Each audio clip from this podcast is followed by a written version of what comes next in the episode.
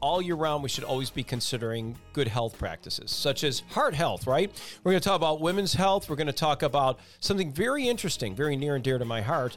And you hear these stories, and only one person can talk about it who wrote the papers, who's deep steeped into it, Dr. Hunter Champion. He's coming back again. You maybe saw him on episode four, and uh, you're going to love this podcast because we're going to talk about folks who have a broken heart. You can die from a broken heart and much more. We're going to touch on so many different topics today. Joanne Cogle's here, my co host. So stay with us on the Bob Jeswald Show. Personal power, people positive, the community of connection. This is the Bob Jeswald Show. Before I get started, um, Joanne, you said something very, very germane. so uh, that was great, Joanne Cogle. It was, it was great. The opener is this: Joanne is an early bird, and I'm kind of late. Although I love to get up early. And you said it's very, um, you're getting very what? This is uncomfortably close to my bedtime. uncomfortably close for bed. So depending upon what time you're listening to this podcast, it's uncomfortably close to Joanne's bedtime. It's a great line. Just for reference, it's like seven o'clock at night. Yeah. Okay. Just when we Yeah. do this. Yeah. Sometimes we do it in the afternoon. Just FYI, just so you know. But this tonight we it was a good reason why we did it at uh, seven o'clock Eastern, six Central. Why? Because Doctor Hunter Champion was working all day, and we had to get him out of his work. Uh, and but he's not completely out of his attire because Doctor Champion, welcome again. You're dressed.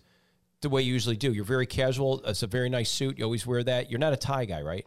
Uh, I'm sometimes a tie guy, but I, I find it's just a little bit easier with, with patients. You know, a lot of times you hear about white coat syndrome and people getting high blood pressure with, with white coats. So I tend to like just wear a sport coat or something, try to be a little bit more uh, easygoing. Wouldn't be good in your profession to get high blood pressure going. So I'm going to kind of kind of go with you, Acura, a little bit. Oh. Okay. I'm taking Bob's the tie, taking it off. taking it tie, yeah, Taking there it off. taking it tie off. Why not? And that way, I feel like I'm, you know, all into this. Joanne doesn't have her tie on, so there you go. Yeah. I'm just kidding. So Joanne had a little introduction to you too. I got two. I got a fitness person here, and I got a, a cardiologist there. So this is some great stuff for both of you today. You you have written. I don't even know how many papers you've written altogether in your career. Could you even keep track? I, I think it's somewhere around 300 that have been published, Wow. something like that. and and big big publishing articles mm-hmm. and and one that's really I say near and dear to your heart is what you coined the phrase back in 05 which came to one paper. And I again I bring up I think of what happened to our wonderful actress uh, uh, Debbie Reynolds her daughter Carrie Fisher. Debbie Reynolds big performer in Las Vegas phenomenal actress loved her. I, I used to work at KLAS which is right across the street from the Debbie Reynolds uh, uh, hotel back in the days. And that's long gone and they had the museum there wax museum. And her daughter is Carrie Fisher who played obviously on the first uh, Star Wars, you know, and she was all the way up to the original ones. And she had passed away from this podcast a couple years back, and and she, her mom passed away. She passed away right after that because of what something you were writing about. Correct. I mean, it's uh, it's something that actually the, the the beginning of this is actually quite interesting. I was an intern at Johns Hopkins uh, internal medicine, uh, who ended up being one of my my colleagues and, and partners in this later, Lon Wittstein, and I had uh, we were on service together, and we had a couple of patients that came in right around the same time. They everything looked like a heart attack. They had chest pain. They had shortness of breath. They went into the cath lab. Coronaries were totally clean, uh, but they had really weak hearts. And then one of the other interns had inadvertently ordered an extra echo the following day, and their ejection fraction was really low at the time of their initial catheterization. And the next day had come back up by about half. So you know, really really low function, and then it improved some. And so we said, wow, that's really weird. And uh, it just so happened, it was just kind of a, a, a observation. So about two days later, we had another lady that we, we later called her Wacky Jackie because she was a very anxious person. And she had actually had a, uh, a fight with a loved one and she had a, the exact same thing. So we just said, we were on service and Lon said, hey, why don't we just order another echo and see if it gets better? So sure enough, her function had gotten better, and literally, literally in a two-week time span, we had four patients that came in with the the most unique was the one who was actually on our 2020 piece together, and uh, she'd actually had a birthday party. She was 65. It was a big surprise birthday party, and boy was she surprised. She saw people that she had not seen for 20 years, and so she's flitting around the room, all happy, and then all of a sudden she goes, "I need to go to the hospital." And so she comes in. She's on a balloon pump. I mean, she's on all this this this this this uh, you know support, and her cart cath was totally clean. And so after that, our our then partner as well, Jeff Rade, who was doing the cath, he leaned over and he said, uh, "What'd you do tonight?" And she said, uh, "She said had a surprise birthday party." And he goes, "Okay." So we started seeing these this this kind of happen. So we started developing, you know, a protocol. We said, "What could be causing this?" And really, I was just most fascinated by the by the mind body connection And you know, you go all the way back to the Bible. Job's heart felt heavy. And so, so this is one of those. And if you're actually at, uh, if you're at Mount Vernon, there's a an obelisk where one of the Washington family died, and his wife died two days later of a broken heart.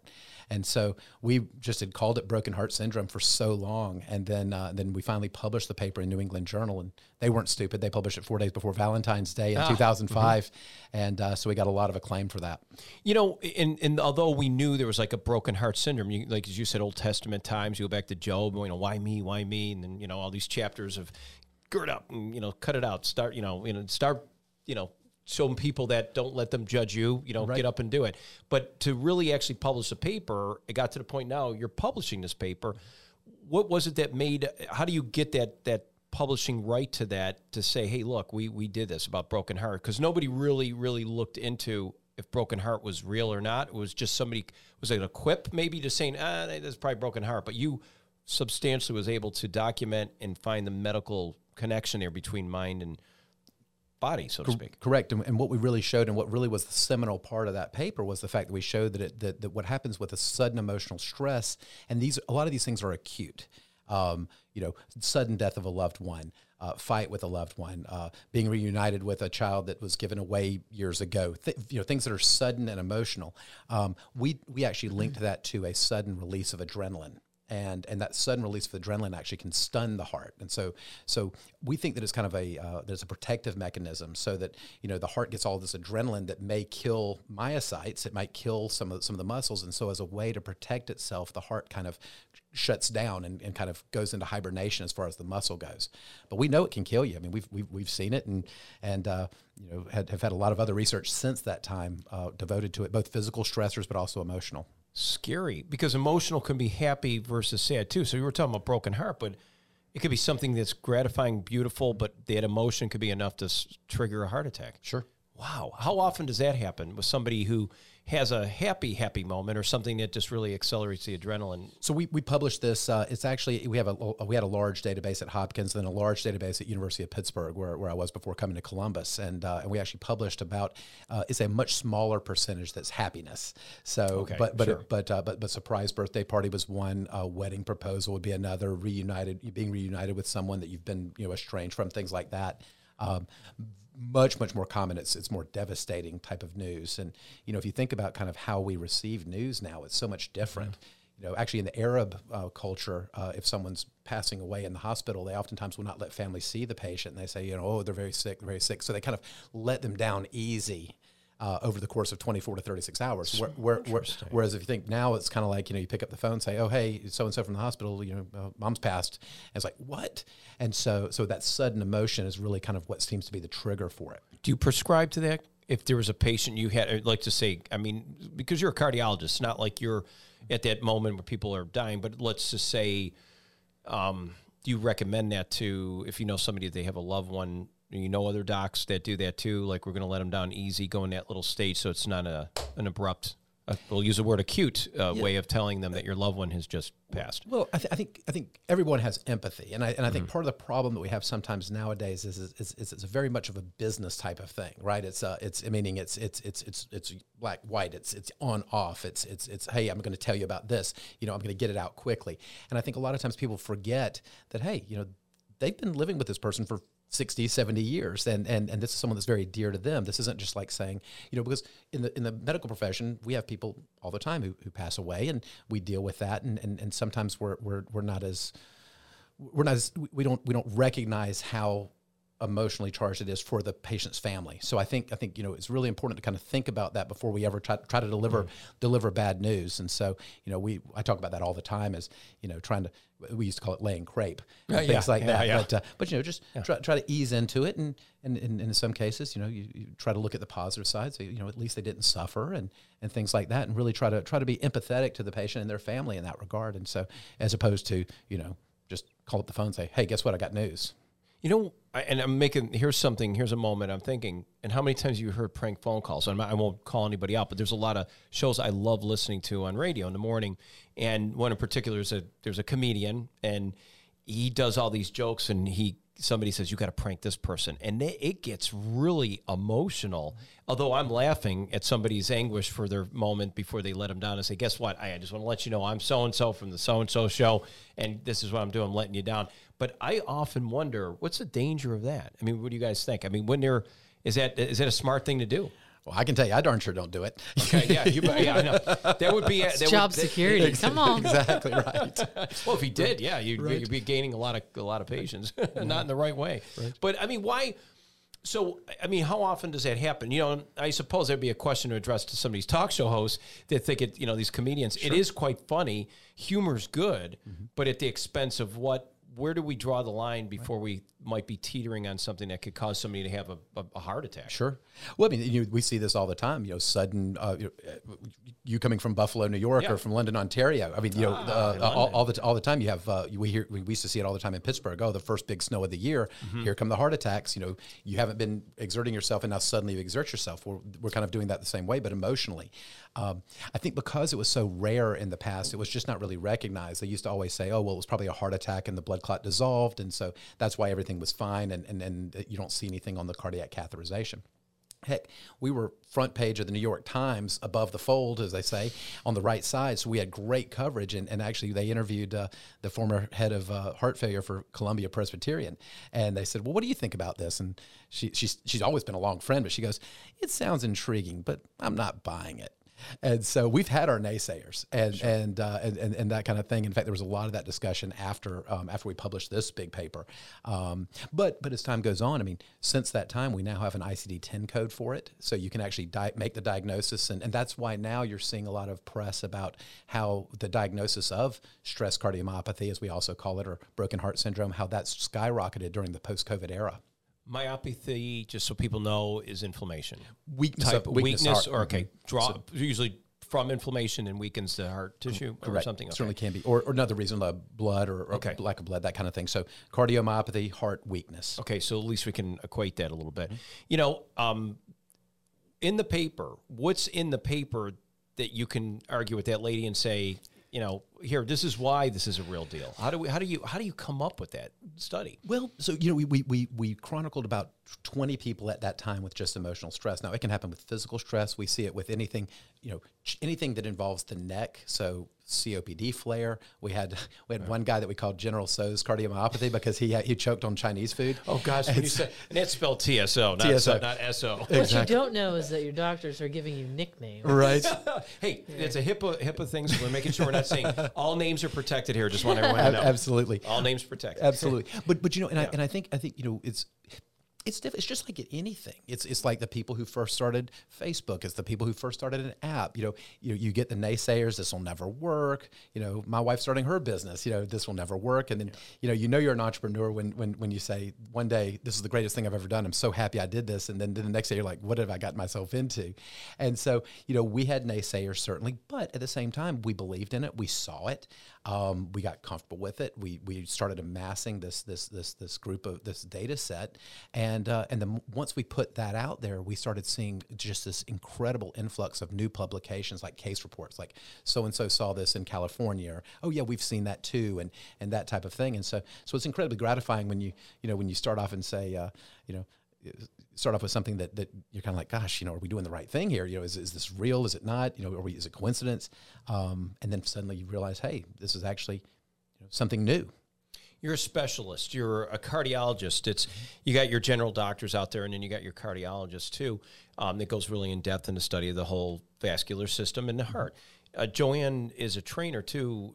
Do you recommend that people see a doctor first before? What? And I guess I never really assumed that. You know, I come to your gym, I'm working out. Do you have them fill anything out? What What is the oh yeah, protocol? yeah. I How mean, does we that have an extensive wa- waiver process, and then uh, I mean, it's always recommended that if anything pops up on that waiver or that questionnaire, that there's that they recommend that, or we recommend that they clear it with their doctor. So we do rely a little bit on people's honesty, um, but at the same time, I mean, there's a there's a clause in there that they are required to talk to their doctor. So. we talked about the widowmaker Yep. before, and you know that's that's one that always kind of scares me. And I, I want to try to stay back on topic of what we were talking about earlier. But how do you know if somebody goes to work out at gym at a gym or and you know we had um I can tell you this was several years ago. Uh, I was at a, the local uh, one of the local Y branches here, and I just happened to be there at the time where we had a first time I ever used an uh, you know AED machine, you know, and um, and it worked. But he did eventually pass away. But I was with another guy who was a retired Army Ranger. We- We had you know we had that on last week and uh, with Brandon. But it, it's it's incredible to see how somebody's there one minute and how frightening it is. He was on a machine. I thought he was just kind of closing his eyes, relaxing. He had a stroke, is what, what happens, what we were told later by his wife. And um, it happened so suddenly. I mean, is this, is it b- both you guys? I mean, even Joy, could you identify, is there something that maybe I, I always hit myself, say, God, I wish there was something I could have seen on him. D- Does the skin change the color? Could I have inter- intervened earlier? Or is there anything you can do with something like that or not? Well, I think I think you know at the end of the day, you know, it's kind of like the Serenity Prayer. Let's change the things we have the power to control. Try not to worry about the things we can't control, and have the grace to know the difference. So, part of what we do in the office, we oftentimes will get people saying, "Hey, you know, I'm 40 pounds overweight. I want to start an exercise regimen. I used to be an athlete. Um, you know, I get some short of breath, shortness of breath. I get some chest pain. You know, what do you think? I want to try to get back into shape. Um, what should we do? So we do a full risk assessment first, and then kind of based on their symptoms and that type of thing, we will oftentimes just just do some basic testing.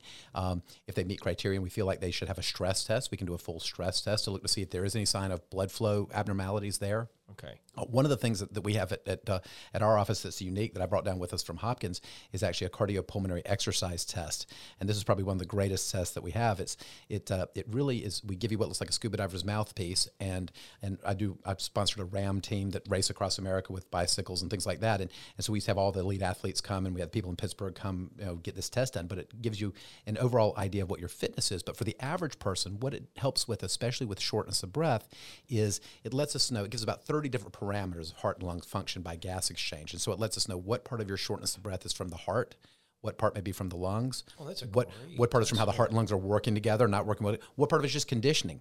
So kind of what I tell people, it allows us to give you an exercise prescription essentially and be able to say, hey, you know, you're going to get hot, you're going to get sweaty, you're out of shape, you know, but but, Do you but strap something on you? Is there like a, you got like some kind of, uh, what do you call it, like a chest thing? Or how, how do they measure this? Oh, on this on this week, it's, it's the gas exchange. So we're measuring just oxygen uptake and I carbon come right dioxide. in, I Mhm. can do right in your office Yes. Gotcha. exactly. It's done on a SEP stool. It's uh, it's a it's, it's a great piece of equipment that gives you an overall VO2 max and that type of thing. And and the beauty of it is it's designed to be able to work with all the way from elite a- elite athletes to people a nonagenarian, uh, you know, that's a little frail, and so so that's a great thing there, and you know just basic things, and and again, you know, uh, make sure blood pressure is okay, things like that, uh, and uh, and then you know say hey. Get out there and get to work and, and, and, and do it. I mean, the whole point of us doing these things is so that you can enjoy life, exercise, be healthy, and, and that and that type of thing. Joanne does, um, you know, you, she has a boutique gym and she is CrossFit, uh, and she also does like a lot of cardio too. Yeah. So with that breathing cardio, you start cardio. What what is your like? What would you say is the most intense cardio you guys do? Uh, I mean, it varies from. I mean, if you look at the definition of CrossFit, it's you know it's varied modalities across. Or it's it's basically it's going to be different every single um, every single day, and so it might be six minutes of super high intensity where you think you're going to die, and uh, one day, or it might be like today's workout that was you know 25 minute ran- uh, 25 minutes more of a sustained workout where um, you know you can kind of survive and pace yourself. Um, i mean we have a really good relationship with a lot of doctors in town a lot of pts uh, and so we're we end up i think i think i told you last week we end up being a little bit of a rehab center. Um, so that's just our that's just our niche. So we have um, you know we're kind of the middle-aged older crowd and it's the people who are trying to get back in, in shape. Um, mom the mom squad and you know the dad the dads that come in um, and so our programming while it, we're programmed to our highest athlete which may be you know dude coming out of uh, ranger school we are able to scale um, those workouts appropriately to whatever somebody's athletic level is. So i mean it may be like one of our OGs, Elsie, who's, you know, she's probably going to kill me if I guess on her age, but it's more than 60. Uh, Good for her, though. Maybe close to 70. So, I mean, anywhere from, you know, from somebody like Elsie to, you know, our 12 year old eighth grade student. And speaking of which, younger kids, which you make you make me think of this, as Joanne's saying, where do we know? You know, somebody. Now I'm gonna I'm gonna kind of move into COVID real quick, and then we can talk about that. You hear about this, you know, pericard, pericarditis. The, the you know, my, my, I'm saying this correctly. Um, mitral. You got- another cup of coffee? yeah, I need another cup of coffee. It's 7 p.m., but I, this is when I drink coffee. I just want to let you know. Is that good for the heart? Let me just ask you that. Is coffee okay for the heart? So one of my colleagues is actually the one Yeah. that showed that uh, that moderate coffee intake does not change your blood pressure. So so Oh, so, so you are absolutely. not helping the cause. Thank you, Dr. Champion. Ta ta ta, Joanne. I'm a big believer in coffee. Salute, salute. There you go. But go. Can you imagine Bob on more than one cup of coffee? Right. exactly. I know. But but but but the my, the myocarditis and Yes. pericarditis Yes. is an issue that we see. Younger people tend to be more susceptible to it. Uh, before COVID, we actually still had a lot of pericarditis and myocarditis. They were just caused by other viruses, like Coxsackie virus is very common, and a lot of other viruses as well. so is it safe to assume do viruses cause a heart to inflame? Correct. In a lot of cases. In many cases. okay. Correct. Okay. Correct. Interesting. And uh, and it can go, it can be as debilitating as moving someone very rapidly toward a transplant. It can be something that you get over it after a week or two, or or some people don't even know they end up having it. So it's uh, it can it can span a huge huge range in terms of So what Joanne has a range of 70 year old to, you know, young preteen, you know, tween or whatever it may be in between. And that being said, with that, is this something that we are you good with that? Oh, Let's go out and absolutely. exercise. Go out and get it. There's nothing wrong getting cardio. If I'm swimming and I'm a little short of breath some days and I push myself that extra, when do I know when to stop before I'm going to face plant or I, I think the body just knows when to stop. Yeah, I mean, you can totally correct me when. I mean, there are some crazy people out there that don't know when to stop, but most of the time, the, the mind is going to fail before the body. right. Okay, that's good to know. No, but that's Yeah. that's a that's a good question because I never mean, understood your- that. Your, I'm always your thinking mind mine is kind of like your safety, and it's going to be like abort that mission. But I, I know when I mean I like I can push myself. I may stop a little bit, you you know, a little short of breath. I got a little bit of uh, athletic induced asthma. I know chlorine in a pool can, you know, cause some kind of chemical reaction here. You know, as you're breathing in and make you, your nose get inflamed. And I get that problem. I'm just horrible with chlorine. But I love to swim, um, and I was the other day. I was sneezing all last night because it makes me sneeze in there. And um, but I was thinking there was moments that you know I felt good. I was pushing. I never had chest pain or anything like that. But I think I knew that I could keep going. Is that is, and uh, because you said the mind, right, Joanne and, and Doctor Champion? A- a- Absolutely. I mean, I think I think at the end of the day, probably one of the th- things that I say more times than not during the course of the day is just listen to your body, and um, and and you know, especially if you're severely deconditioned, I say listen, listen to your body. When your body says let's stop and take a break, you stop and take a break. Get your wind back and then get right back after it. And so I think that's a key thing. I agree with, with Joanne completely. I think your mind does know uh, when it's time, and, and you got to be a little careful with uh, with you know pushing it. Um, but but there's nothing be, nothing nothing wrong with you know stopping and taking a break. I like that. And so um, then this is my next question.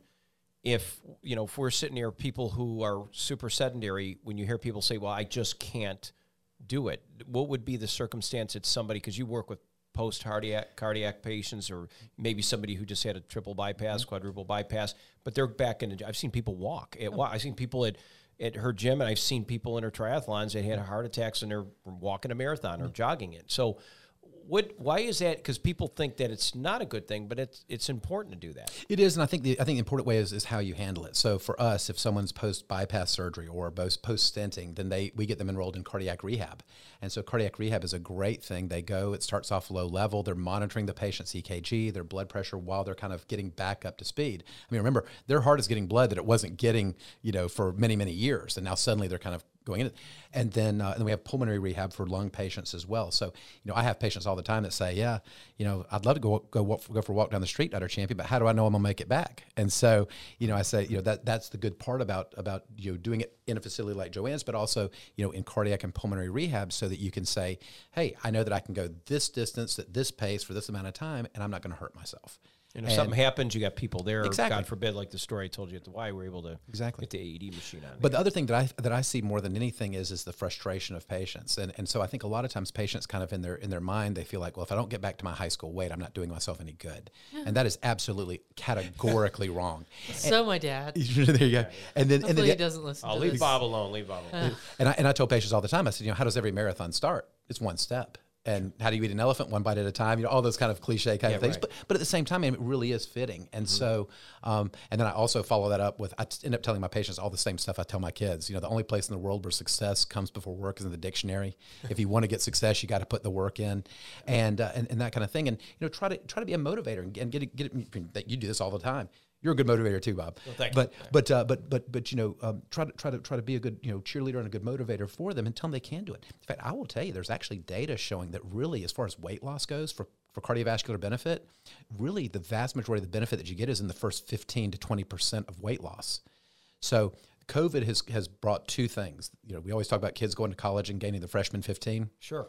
I've had a lot of patients gain the COVID 19, and so so You know, I read somewhere it was a COVID 40. you can do that too. Is there COVID 40? I there- like that. There is, but COVID but uh, but I've had a lot of patients who that. But I've also had probably a group of twenty patients who've actually, you know, like we put a gym in my in my in the third bay of our garage, and my my twenty one year old picked about twenty something pounds of muscle, and so. Uh, but we've also had a lot of patients who've actually lost 20, 25 pounds, and they call me up and they're like, you know, they, they text me, they say, Dr. Champion, I'm so dizzy. What's going on? Like, what's your blood pressure? And then, then come to find, I'm like, okay, well, let's back off these medicines. Then finally, I find out, oh, you lost 25 pounds. Why the heck didn't you tell me?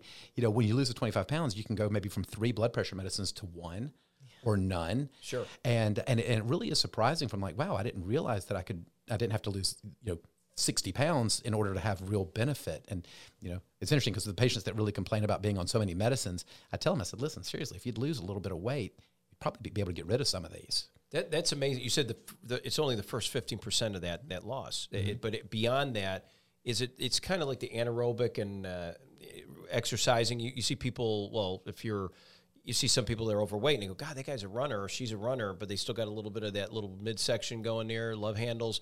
You don't lose that until you're burning burning fat. It's better to burn fat or cardio or both? I mean, would you bet? Would you be rather having? It's both a question to both of you. Is it better to have a stronger heart and be a little bit overweight?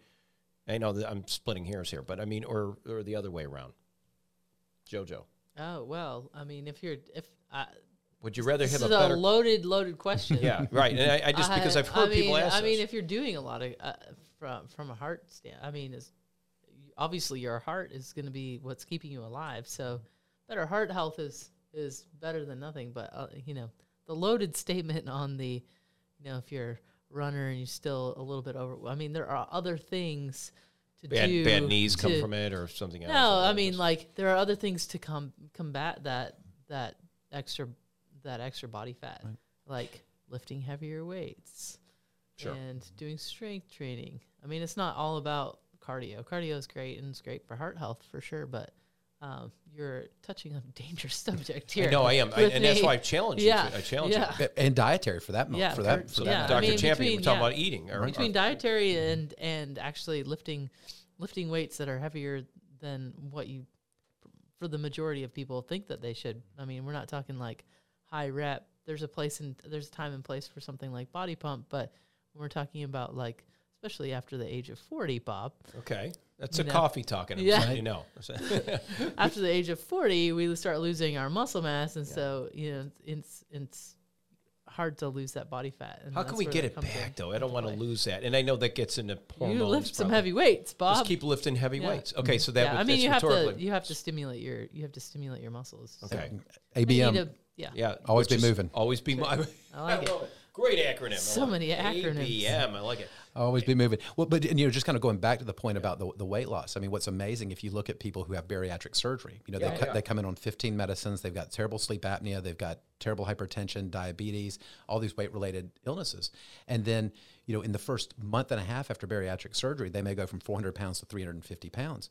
But in that first month, the the oftentimes the diabetes is gone, the blood pressure is gone, the, the sleep apnea is gone, and so so really it's as I said before, it's, it's kind of like that. Fir- you get the maximum benefit from that first bit that you lose, and uh, and it's absolutely staggering when you see people you know who who who are like, well, wow, I thought I'd have to get back down to 180 in order to be off all these medicines. Is there any data now supporting uh, from the last time we spoke? And and Joanne wasn't here at that one, but we were back in July uh, 21, and now Episode four. Episode four. Remember Still, episode still, four? I'm, I still hold a little grudge. I'm not I top know, three, but that's okay. Top five, top five is he wanted to be okay. number one. It's five is because your schedule was so busy, I could Fair not enough. get a hold of him. He's the toughest guy to get a hold of. Should have been I'll number text him like months You ahead of should be time. salty that you were number one. you one. know, salty, you're not number one. That's right. That, that's not good for your blood pressure, too, by the way. Don't be too salty, Dr. Chamberlain. Right. So check your BP. How do you like that? So, um, but what do we see any problems now? The people who had COVID, are you seeing people post COVID that, you know, hey, you know, even those who probably were vaccinated, unvaccinated, mm-hmm. whatever, either mm-hmm. way, they had COVID. Mm-hmm. Are they having some issues? Are we seeing it? Was it temporary cardio issues from having COVID? So it can be incredibly frustrating for a lot of patients. And there is something that we've kind of termed long haul COVID or long haulers and things like that. And it's kind of a constellation of problems. And and so so you know you see people that have COVID, they get over it in five days, and boom, everything's fine. You see people it takes a month, uh, that kind of thing. But really, what we see a lot of is a lot of autonomic dysfunction. So we see a lot of patients who complain of palpitations, fast heart rate, slow heart rate. They feel dizzy. You know, a lot of that we see a lot of it seems to be more cardio cardio neuro where it's like uh, I'm getting getting dizzy when I stand up quickly. It's a lot of you know uh, position changes, things like that. You can still have peri- and then you can have recurrent pericarditis. One of my good friends actually from the Athens area comes to see me. He's he's had I think six bouts of pericarditis just after COVID, and he's and this is a guy who was a Wow. relatively young guy in his 40s, uh, avid runner. His son ran track at, uh, at at Georgia. He's just an incredible incredible athlete, and he's all been all but kind of debilitated for this. And so, you know, it's it's uh, it, it's frustrating for them. In fact, a lot of times people think like, you know, I'm not crazy. I know something's going on, and, and oftentimes a lot of the testing we do stress tests. You know, all the echo looks good and lung function tests look good, and so so it's hard to really you know reassure these patients. I will say that there there are post COVID clinics that have opened up in Atlanta. So Emory operates one, Piedmont does as well, and uh, and I think and I, I generally recommend that for a lot of my patients who do have this, just because they'll be more likely to be involved in a, in a potential research protocol, cutting edge technology. They can get cardiac MRIs, things like that that we may not be able to offer down here. So that's one of the things that I really highly recommend for people if they if they're concerned about post COVID syndrome and things like that um, to, to be evaluated. So when will we have a paper? Wh- how long would it take? Because that's what you do too. I mean, mm-hmm. you you write these papers. You you you you really delve into these these these deep topics with cardiovascular health and much more, and even even pulmonary too, because they all go hand in hand. Mm-hmm. So when do we get some concrete data that you think would be with confidence? Is it going to be years away? Are we like ten years away? is it going to be some It- time? it- it's probably going to be years, It- Yeah. and, and, I, and I think That's the problem, the, the issue there is, is it's it, it's it's it's not something that happens to everyone. It's a relatively small percentage of people who have had COVID. Um, there is some discussion about some people having something similar to that after vaccination, but but but the bottom line is is that is that uh, because of the numbers of, of people and then how the, the symptoms can be so varied, you know, you've got to amass a certain number of people with a certain sim- with, with similar symptoms and similar outcomes, and then and then test those things. And I mean, heck, if you think about it, we're really only two years into our overall knowledge of this condition. That's true. I mean, And so, and uh, and you know, I've had people who've been incredibly frustrated. And then after five or six months, things things seem to kind of get better. Um, you know, I generally just say, hey, you know, you got to live your life, and and you know, if you get a little dizzy, you get dizzy, and just kind of learn what your limits are, and and, and that kind of thing. And you know, don't get your your rear end on your shoulders and get too upset about it and that kind of thing. And you know, for lack of a better term, suck it up and just move on. Yeah, I mean that, that's good advice. I mean you'd have to do that.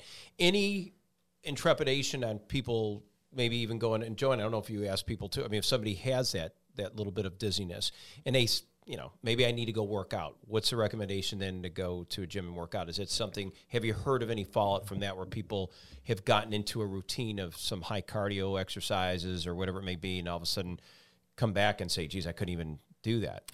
We have people pass out, and in fact, I saw three people today in the office that had, you go. had an episode of passing out at some point. You know, and, and I think the key thing is is what are the circumstances. So, you know, I always get get uh, get concerned when when someone says, "Yeah, I was working out." And next thing I know, they were splashing water in my face, and I had a broken nose, you know that kind of thing. I get more concerned about passing out when it's uh, when it's uh, uh, sudden and you didn't feel it. If you feel bad before it happens, that's actually a pretty good sign. Um, but but things that things that are triggers for that: standing up quickly, uh, putting your bending over to pick like pull a weed or pick something up, putting your putting your head below your rear end, and then popping up quickly. Dizziness and shortness of breath is actually very common with that, and especially as we get older, that happens more frequently. Um, one guy today um, had gotten out of a hot shower, and so remember, you know, heat, that would make sense. Yeah. heat and humidity vasodilate, and so he he dropped his blood pressure. Um, so I think the, the bottom line is what's causing it and what are the circumstances. So so if, if someone's getting dizzy, then you know things that we kind of look at is look at your risk factors. You know, could it be that you have carotid artery disease? Do you have are you having any arrhythmia? So we put monitors on people to watch their EKGs over a period of time. Those kind of things. That's that, that's that's pretty good. We'll do a stress test, Yeah. uh, just to see you know what happens with their heart rate uh, uh, when they exert themselves, that type of thing. And with stress, and they call it a stress test, is that mainly with people who have stress, or just a stress test is the term given because most of the time it's a stress induced kind of thing because of whatever it may be. Correct. So we're in that case, we're looking for blockages. We're looking for blood flow abnormalities between rest and then under stress conditions. We generally use the term stress just because there are different ways we can do the stress test. You know, the time the type the type we really like to do is the exercise stress test, where we actually put you on a treadmill. We're able to watch your EKG when you exert yourself. Uh, but for some people who have orthopedic issues or or um, or uh, uh, get so symptomatic that they can't do that, we have chemical stress tests and things like that to try to get get around some of the the, the orthopedic type of issues. When I get up high, I had a stress test done in, in your clinic uh, uh, several years ago because I was there was some stuff going on, palpitations, all you know, just typical stuff. And again, was it stress related? Probably. I mean, there was something going on, and you know, I didn't change my workout routine. I was still doing stuff, you know, with Joanne or whatever I was doing at the time, But It but wasn't my fault. it wasn't your fault. I swear it wasn't. She she didn't never upsets me. She's too she's very laid back. There's nothing that would upset Joanne to get me upset or anybody else around her.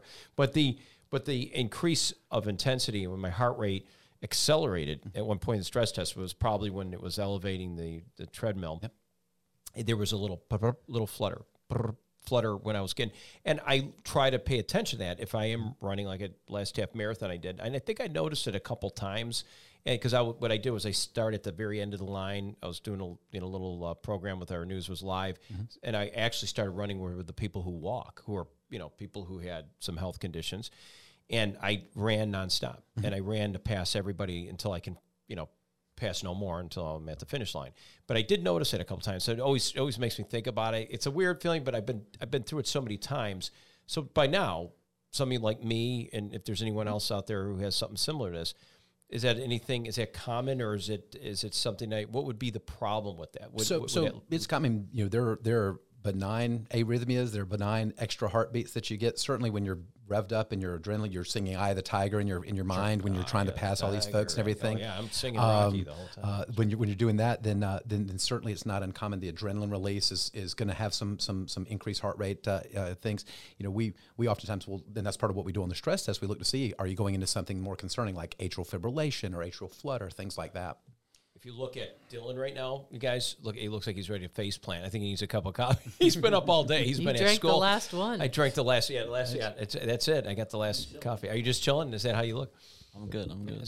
So, but I mean, somebody like somebody like Dylan's. I'm thinking, do I need to go to the? you know, yeah, but I mean, he's a thin guy. Uh, I'm going to pick on you for a second, Dylan, only because you know for older. But Dylan, you're what 20? 20. 20. Yeah, uh, 20 flat. 20 flat. Unfortunately, 20 years old. You don't really. I'm trying to get him to work out with us Mm-hmm. with our, you know, our our. He had the Patreon opportunity to come run with us. He you sure know did, that. and he did. wait, not. did I?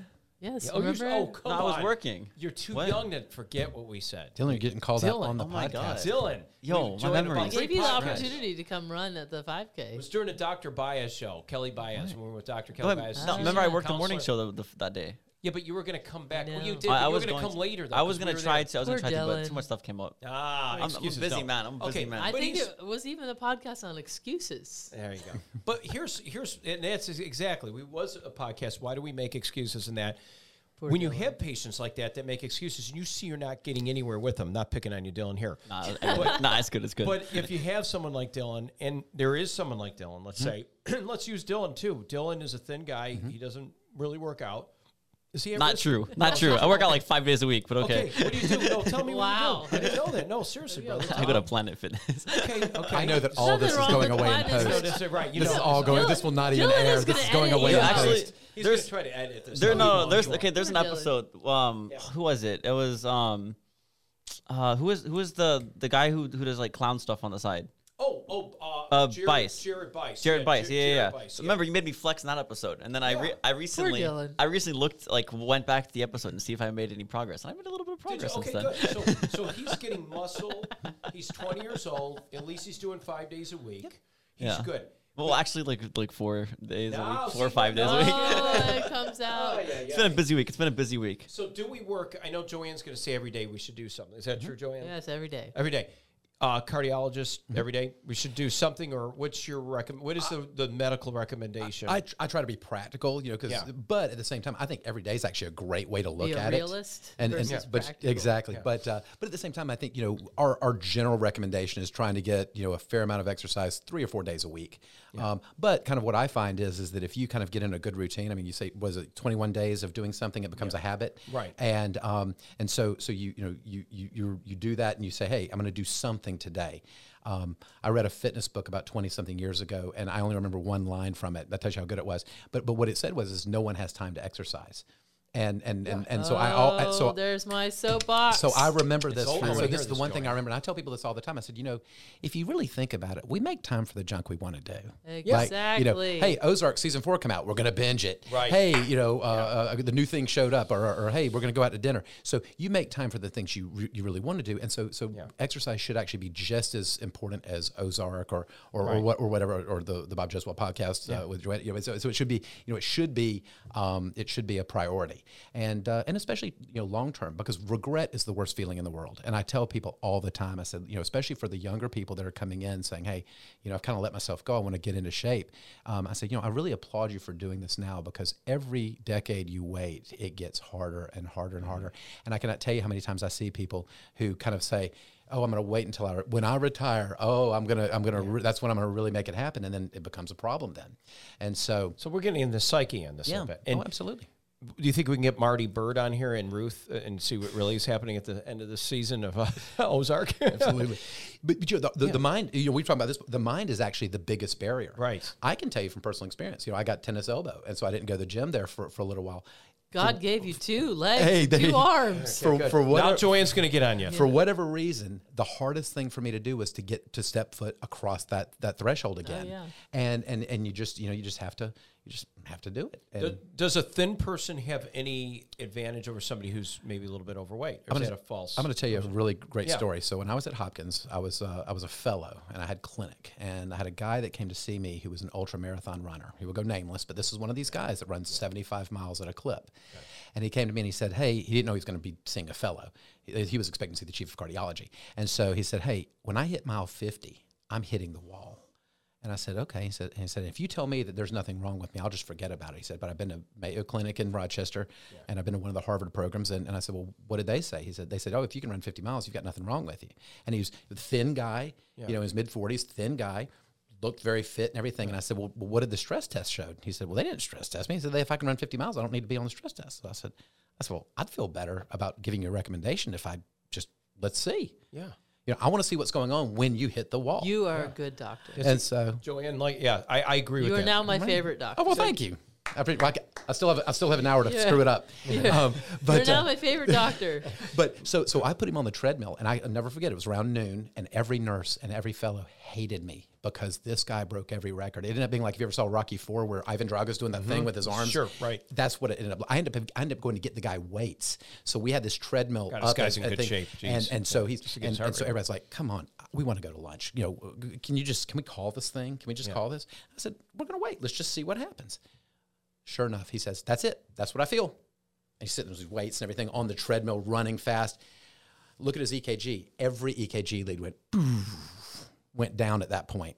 Whoa. So this was Okay. it. This was around noon. Okay. By two o'clock, we had him in the cath lab. By four thirty, he was in the operating room. He had left main disease. Widowmaker. So uh, worse than the widowmaker. It's actually before the widowmaker. It's, it's the artery that goes to the first three that come over. So so this is even worse than that. So he was actually getting bypass surgery, and so I really use that as a strong teaching point because this guy was so well conditioned. He didn't look like he should be. You know, he he didn't look like kind of your average cardiac patient, your average bypass patient. Um, but he knew his body. And, and, and, and, and I'm a big believer in that. And so, um, so you, you you know your body better than anybody. And if you're telling me something's wrong, we're gonna, we're, I'll do my best to try to figure it out. Everyone should go see you. Thank you. Yeah, Joanne, you you kind of you perked up on that because that's something that what it, what is it with you? No, that you I mean, like about I, I mean, and I, I, I've I've had struggles in, in the past. Not heart. Well, I mean, a fun fact, Bob, I had a heart murmur. I didn't I know might. I might Never still have that. it. I don't know. You Who need to go get ch- di- he's It doesn't bother me. I'm, you know, I'm pretty good. But you say that, but maybe you should but get. maybe I should. I don't, I don't know. Last time I went, they couldn't find it, so maybe it was gone. I don't know. So, um, but uh, uh, there's so many people that we have at the gym who are, you know, are great athletes. They're in good shape, or, or um, it mostly comes down to hormones and um, and endocrinology in in my field. But it's so much like, I I. I feel this way. I shouldn't feel this way, and so many doctors out there are just going, "You're fine." Yeah. and you fall within normal levels. And uh, my argument is always I had this conversation this morning with someone I'm like, well, what is normal? You fall in normal, but what is normal? Normal is a really big, long, it's a huge range. The, the, the way they actually figure out what normal is, they take 10,000 people they consider to be quote unquote normal. Right. And they lay all their numbers out and they lop off the top part and the bottom part and kind of whatever's in the middle is what they consider to be normal. So Right. I, I, I generally look at it as a little bit more like a thermostat. Right. You know, your thermostat may be maybe a different set than yours. And so we see this all the time, especially with younger people who come in worrying about their fast heart rate. The Apple Watch is giving them an alarm. You know, their, their heart rate, their average heart rate is 110. You know, some people are just like that. And so, but again, you But know, I think you have to be a, excuse the, uh, excuse the pun here. I think you have to be a champion for your own health. Absolutely. Like, I mean, uh, y- Yeah. you, yeah, I know. That was like the only good thing that I could come up with today. no, that was good. That was Um, good.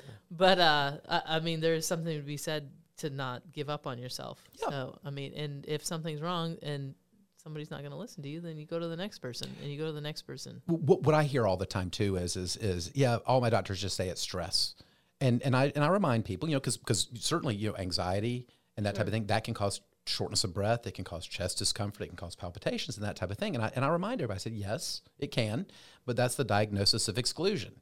You know, if you if you're having chest pain, we need to make sure it's not your heart. If it's not your heart, that it may be something nerve related coming out of the, the mm-hmm. neck. It may be GI. A lot of times we see a lot of GI related issues, hiatal hernia, reflux, esophageal spasm. Know, the esophagus actually touches the back of the heart as it comes down to, comes down the chest, and so That's why we get indigestion. People feel like I'm getting a. It's one of the symptoms. Absolutely. Yeah, Absolutely. getting- I never knew that, In fact, yeah. I always recommend to people, I say, go get a bottle of Gaviscon or Mylanta and Maalox and keep it in the refrigerator, you know, bottom shelf between the cocktail sauce and the tartar sauce down the road, you know, down the way from the anchovy paste and the minced garlic and, and just keep it there. And, you know, if you get, because I will tell you, you I've had esophageal spasm and it does, it will lay you out and it will make it, because it is right behind your heart. It Ibuprofen like does that to me. I get that spasm. It's certainly bizarre. can. Oh, it's horrific. You you think you're having a heart attack, and you, you don't even know what that is, but you would say, "Now I know what a heart attack would feel like." You, know, without doing it. I like that the choices we have in American medicine. You work at Southeastern Cardiology.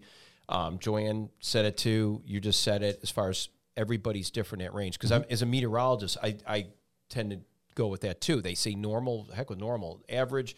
Here's your average temperatures, but what is normal? But at the same time, that average would vary. You would custom that average each person. You're not going to prescribe them to that focus group that got lobbed off on the prefix and suffix. You take the root part of it and say, well, okay, then you fall there. This is the way it should be. You're saying, uh, uh we're going to specifically look at you and and break it down. And that to me, that's great medicine. And that's that's what you that's what you look at. it. That's really my, myself and my colleagues. You know, Yeah. we, we're big believers. You know, that we always the, the, the, joke has always been, well, that's why they call it practicing medicine because no one really knows what they're doing. There, you try something, if it works, great, you declare victory. If it doesn't work, you try something else. I, I kind of like the term personalized medicine, like try to find what works for that person. Mm-hmm. Same thing, you know, what what blood pressure medicine works for one person may not work for another.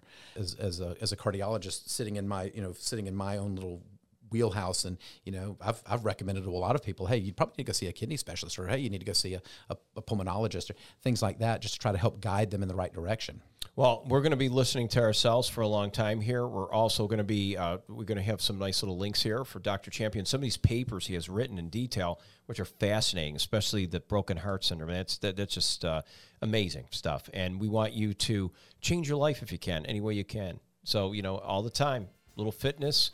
Listen to yourself, be in, introspective, and make sure that you, you know, make a make a diet plan for yourself. Get make a nice routine. Don't make excuses. Get off the couch. Move a little bit. When you say what's what's the acronym? ABM. abm always be moving There you go. ABM. keep the life and living There you go. Amen to that. It sounds good. Well, guys, it was a great uh, episode today. Awesome, awesome uh, time here with Dr. Hunter, Hunter Champion here from Southeastern Cardiology, Columbus, Georgia. There's a link at the bottom. You can learn more about that. Also, catch this episode and more. You can even get the video portion of this right here at WRBL.com, the Bob Jeswald Show. The scan, scan down, check out episode four with Dr. Champion and this episode as well. And you can check us out also on those places where you consume your podcasts iHeart, Apple, and uh, much more, right? Spotify, why not? There you go. Look at that Spotify. You knew that. Look at see how he did. He knew. He's looking at Spotify. And you can catch us on social media. We're going to go ahead and we're going to link this and pin it at the top of a page. We're talking about uh, Facebook, Bob Jeswald, Twitter, and Instagram. You can find me any of these places. And today, remember, always move. Always be moving. That's the new new trend here. Health and wellness right here on the Bob Jeswald Show with Joanne Cogle and Hunter Champion. Thank you so much. It was great.